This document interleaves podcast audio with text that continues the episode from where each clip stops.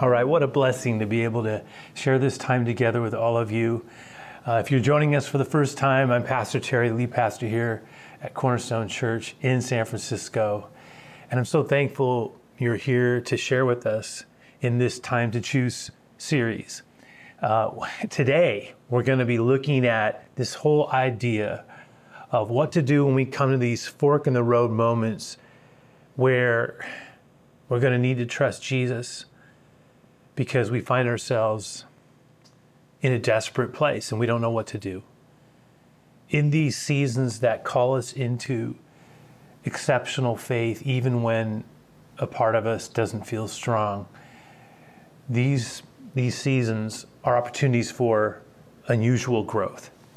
And so I wanna, I wanna sit with it, I wanna look at a passage, I'm gonna have us examine an exchange that Jesus had with a desperate man, and then have us all learn from it. But let's just pray together right now and ask God's blessing over what we're about to share. So Lord, I, I invite you to come into this place as we have continued to just set our hearts in a direction of openness so that we might receive what it is you want to give us. My prayer is for more grace, more love, more peace, more life, more hope, all in Jesus' name. Amen. So let's go to John four, and let's talk about uh, something that is generally referred to as the second miracle of Jesus, the second recorded miracle of Jesus' ministry. We read this, verse forty-three. After two days, he, Jesus, departed for Galilee. Now this refers to Jesus leaving Samaria and returning to the Galilee. He had been in Jerusalem to celebrate the Passover, if you read it a little bit earlier in the scriptures. And he had gone through Samaria, and he was now returning to the Galilee. And we need to remember that this is very early in Jesus' ministry. He's He's just starting to announce himself publicly. He's thirty years of age. Verse forty-four, for Jesus himself had testified that a prophet has no honor in his hometown. Jesus had grown up in Nazareth, uh, in Galilee, in obscurity, with no fanfare, no notoriety. There is no, nobody would have noticed that Messiah was in this world. Like his stepfather Joseph, Jesus had been a carpenter by trade. I mean, just just ponder that for a moment. The ordinariness of it. Uh, he had not revealed himself as, as the promised one, as the one who would fulfill all that had been anticipated by the Old Testament prophets, the one who would bring to fruition the promises of God, that we would not be abandoned. But I mean, the scriptures are clear that it wasn't until the wedding feast, what we examined these last few weeks, when he actually did anything remotely to display his power or did anything that could remotely be considered a miraculous sign. Remember in John two, it says this in verse eleven, connecting back to that first miracle, turning the water into wine, it says, this, the first of his signs, Jesus did at Cana in Galilee and manifested his glory, and his disciples believed in him. But again, after leaving Galilee, after doing this, this miracle, which very few would have even been aware of, he went to celebrate Passover in Jerusalem. And then during that time, everything had changed. I mean, that's the thing. His healing abilities and teachings had created a stir uh, amongst religious elites and powerful temple leadership, as well as the public at large. At least people were talking about it. So when he returned to uh, Galilee, instead of being disowned by his countrymen, he was embraced kind of like a, a hometown star.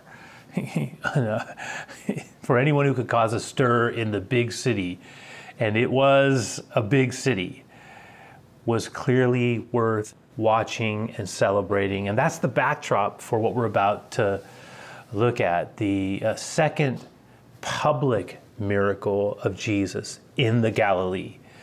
So we're, there's a lot of other things that, that may have happened earlier, but it's the second one that we are become aware of that Jesus does in his hometown region of the Galilee. So it says that when he came to Galilee, the Galileans welcomed him, having seen all that he had done in Jerusalem at the feast, for they too had gone to the feast. And he came again to Cana in Galilee, and where he had made the water wine. And at Capernaum there was an official whose son was ill. And when this man heard that Jesus had come from Judea to Galilee, he went to him and he asked him to come down and heal his son, for he was at the point of death. And that distance, the distance between these two areas is about twenty-five miles. It's a significant distance by foot, twenty-five miles of walking. And we're told that there wasn't this, this man who was an official, a government official, most likely working for King Herod. The older versions refer to him as the nobleman, which means he was a man of prominence.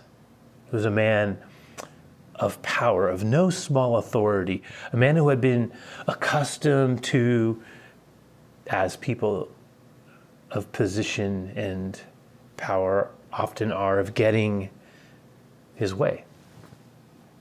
He was a man respected, perhaps admired, and certainly feared because of who he most likely worked for, King Herod, who was the ruthless regent in Jerusalem, who had managed to keep his position by helping Rome keep the peace and to quell the restless multitude. So Herod was a vassal of Rome. He had power, he had authority, he was feared, he was violent, and this man seemed to be connected to him. And and we also know one more thing, though. We're given one more bit of detail. He was desperate. Very desperate. Why? He was desperate because his son was sick. Even, the scripture says, to the point of death. And, you know, like any of us, especially those of us who've had children or grandchildren, we understand We understand how desperate we can feel when, you know, our children are sick, yet alone if their life would be in jeopardy.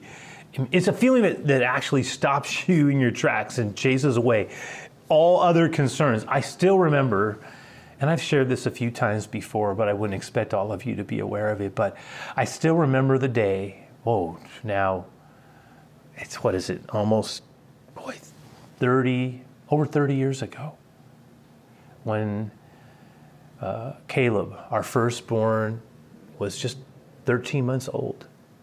And uh, this was before cell phones, so I know some of us go, there was a time when there were no cell phones. Yes, this was before cell phones, even, even I think before the big ones that look like walkie-talkies. This was the time of telephones that you would pick up that were attached by wires and sometimes long cords, relics of the past, I realize. But I remember because I was at the church and I uh, had an office space there, and there was a note, a post-it note on my door. Uh, and it told me that my wife, Cheryl, who many of you know, was at Kaiser, and that something very bad had happened to Caleb, and that I needed to get there as soon as possible. It was urgent.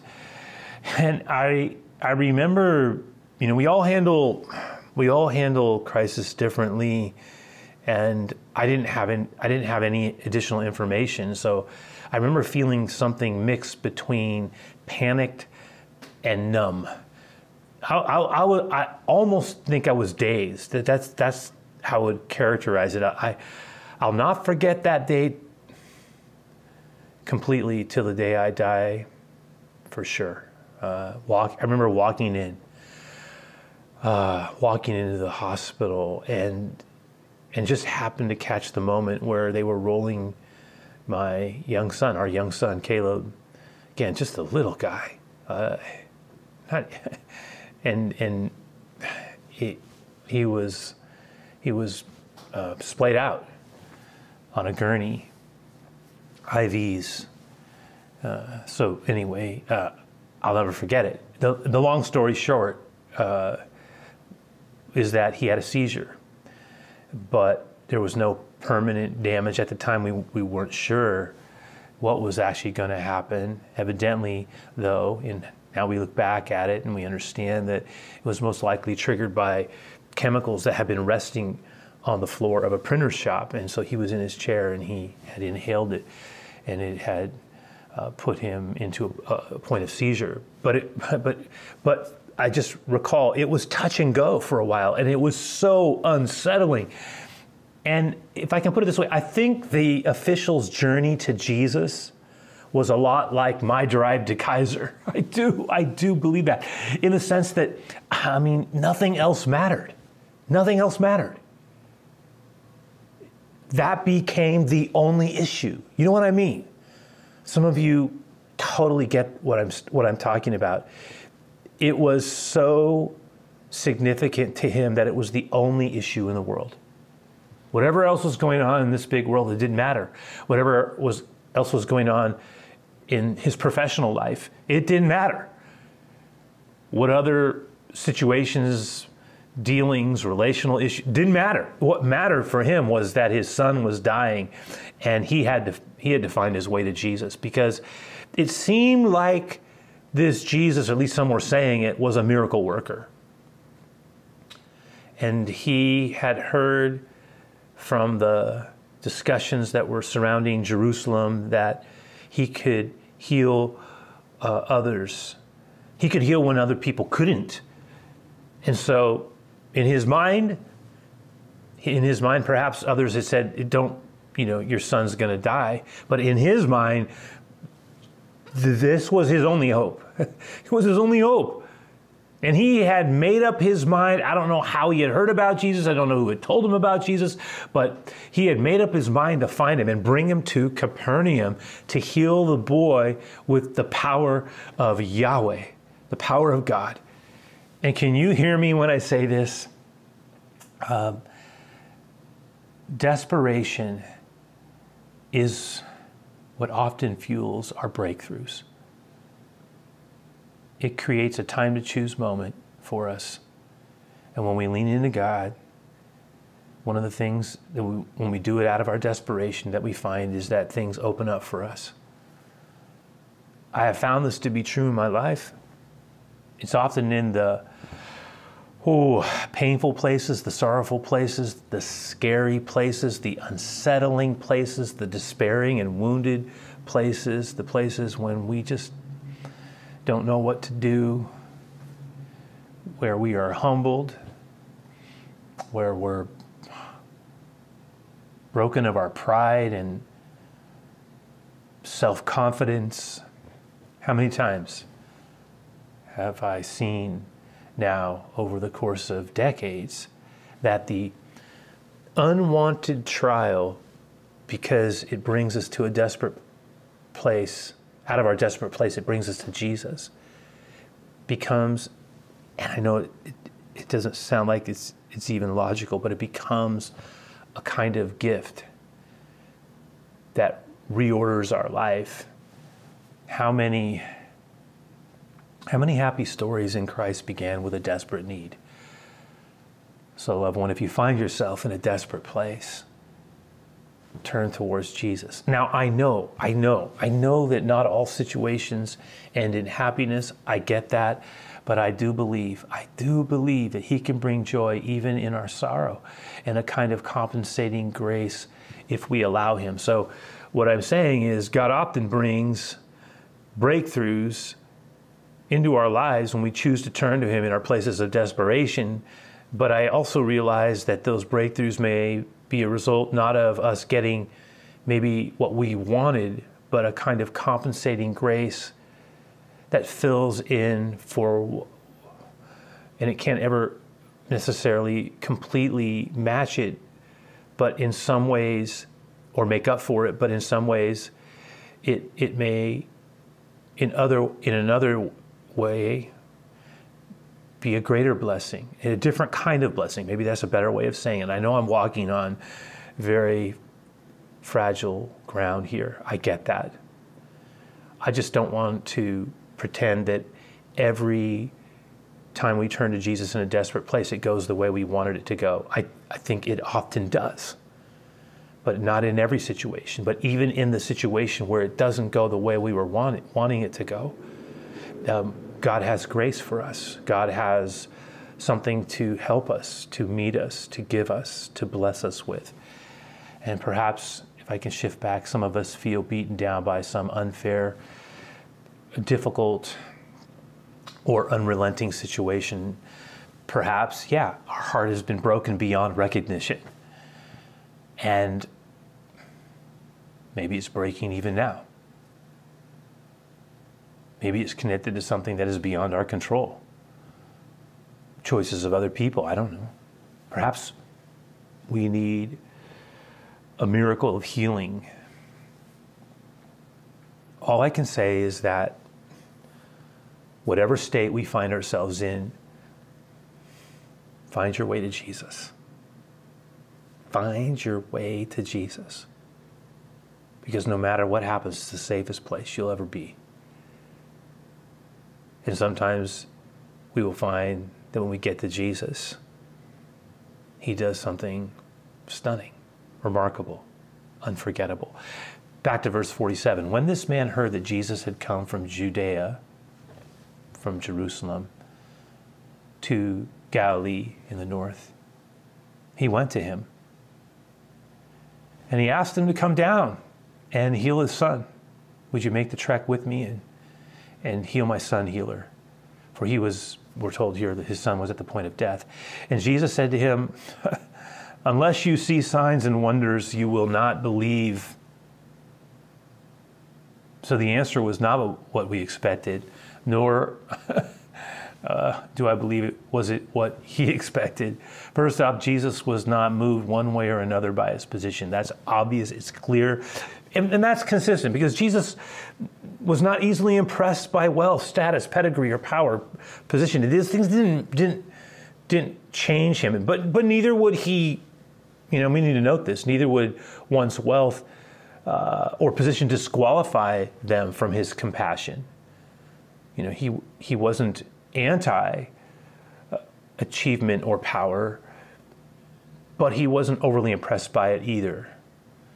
There was a, a kind of equi, equi, how was the word I'm looking for?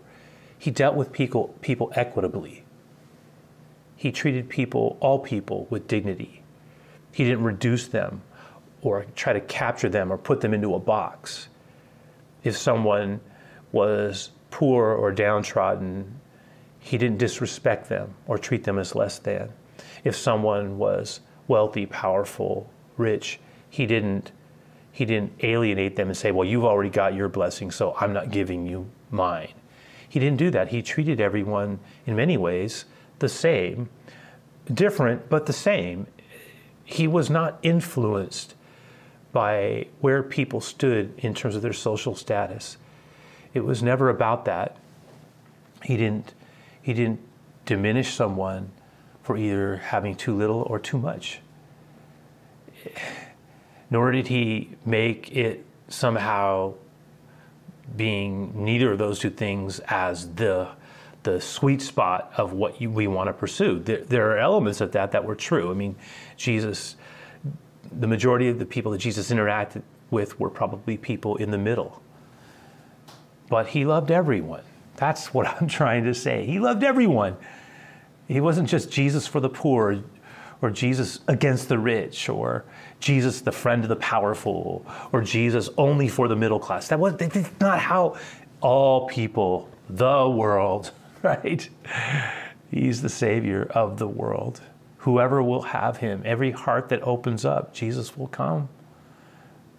Don't hold back. We're all welcome. There's a place for you at his table, and me too. Thank you, Jesus, for that.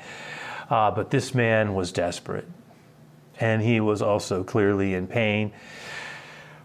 He had cast all social convention aside, swallowed his pride, humbly appealed to Jesus for help. Perhaps the crowd who had been listening to Jesus had parted to let the important man through, right? Was watching. As he found his way and made his way to Jesus, I must talk to this, I must talk to him. They recognized immediately he was a man of power and means. And they watched with unabated interest at the drama that was playing out before their eyes. What would Jesus do? What answer would he give? A stillness filled the air. And then the answer. Not what anyone expected. Words hardly accommodating. In fact, they almost seemed detached, a little cold even, and unsympathetic. I mean, Jesus, when he says, will you, will you come with me? Jesus turned and declared with utmost sincerity, will you never believe in me unless you see miraculous signs and wonders? And by the way, the bleak assessment was not simply intended for the official. It was for the people in the crowd and the people in general. You was the crowd, the curious, the fascinated, many of whom were following him simply to see him perform miracles, like a magician entertaining an audience. Their faith in him, he knew, was a mile wide and an inch deep, fickle, self-interested. And the words of Jesus fell off the desperate man, though, uh, like uh, like rain on a window pane or a passing glance. I mean, he, whatever Jesus meant, whatever, whoever they were for, he was undaunted. It's like, okay, uh, he, he, there was no anger, there was no resentment, no irritation with Jesus. Simply an appeal for help. There, I mean, he was locked in. It was a singular focus. The official just said to him, I don't know about all that, sir. Just c- calm down before my, my, my child dies. That That's what I need. Uh, but this official, this noble man, would be tested further still by what Jesus would say next. Jesus basically is, he's going to say, well, I'm not going with you. I'm not going with you. But Jesus said to him, go, go, your son will live. And there must have been something in the manner of Jesus, something in his eyes, something maybe in the tone of his voice that convinced him, because we're told, we're told the man believed what Jesus spoke to him.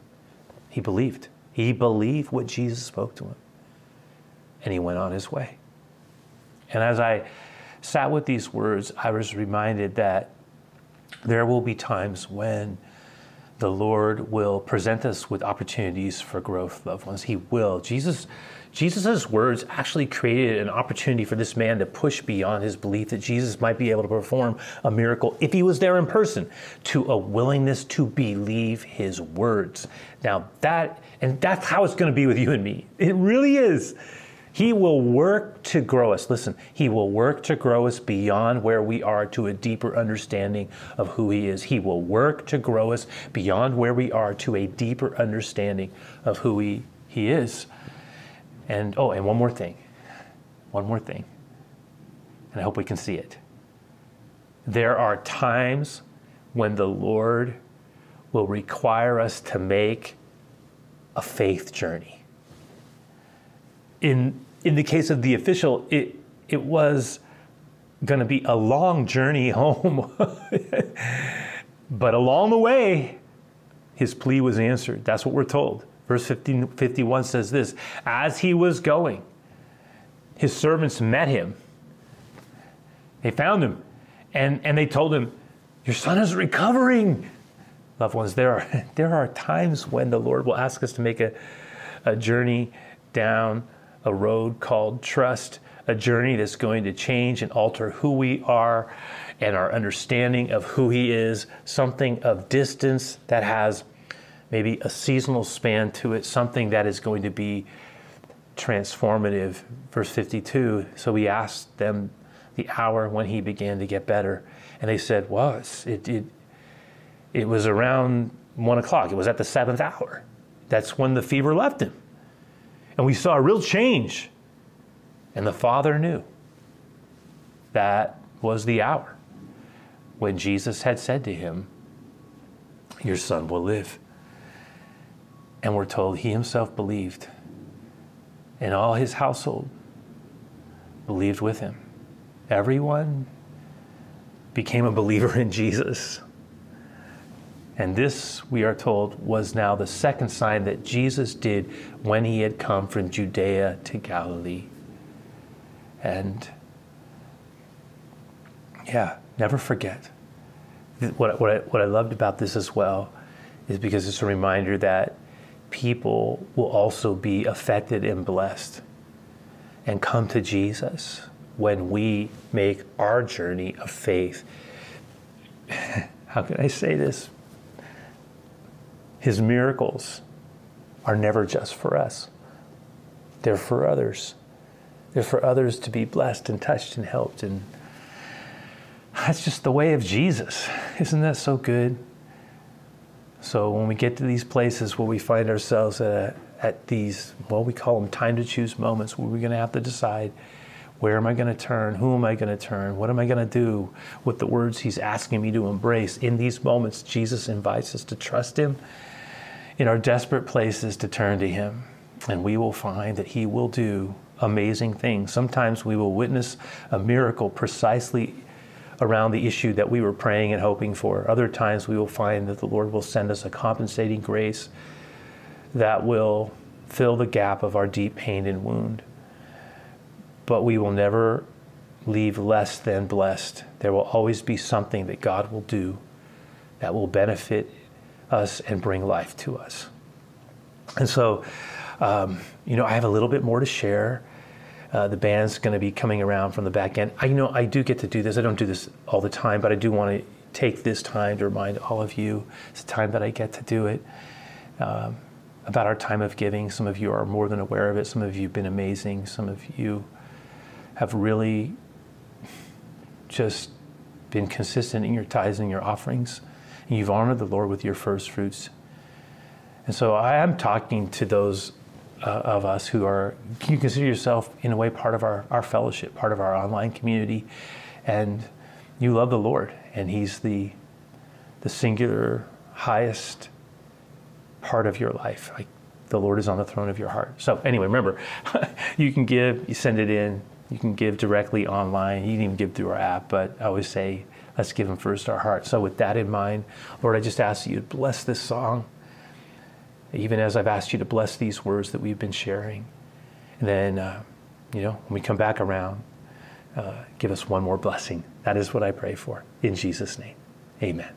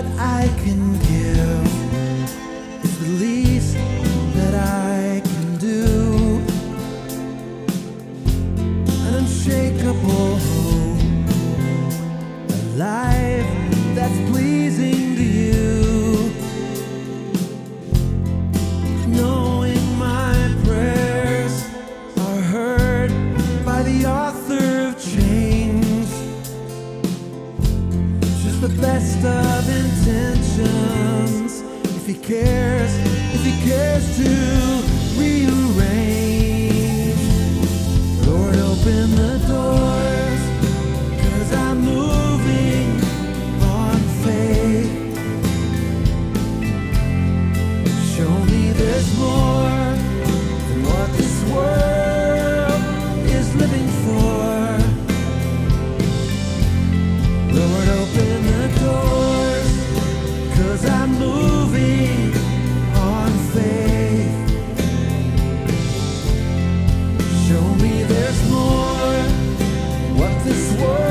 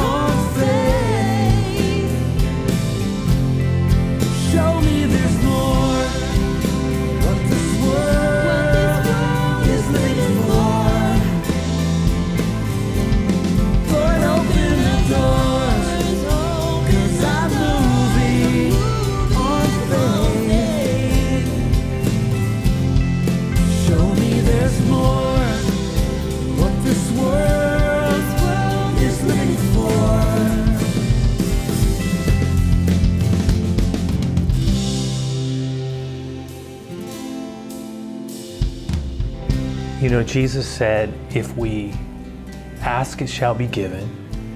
If we seek, we will find. And if we knock, the door will be opened. And I've always viewed that verse as both an invitation to take our concern to Jesus, as well as a reminder of the power of desperation, how the Lord is moved. There are times where we, we ask, and I think that's a, a mild pursuit of the Lord to do something for us. There are times when we seek, right? And we are, that, that implies a, an even higher level of, you know, moving towards something, asking God for something, but then knocking, right? That one is, that, that happens when we're desperate.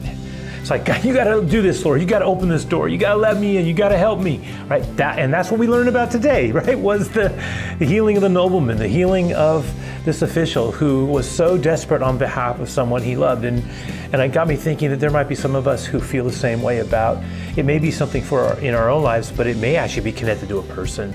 And if it is, may the Lord hear our prayers. Lord Jesus, I do pray this blessing. I do.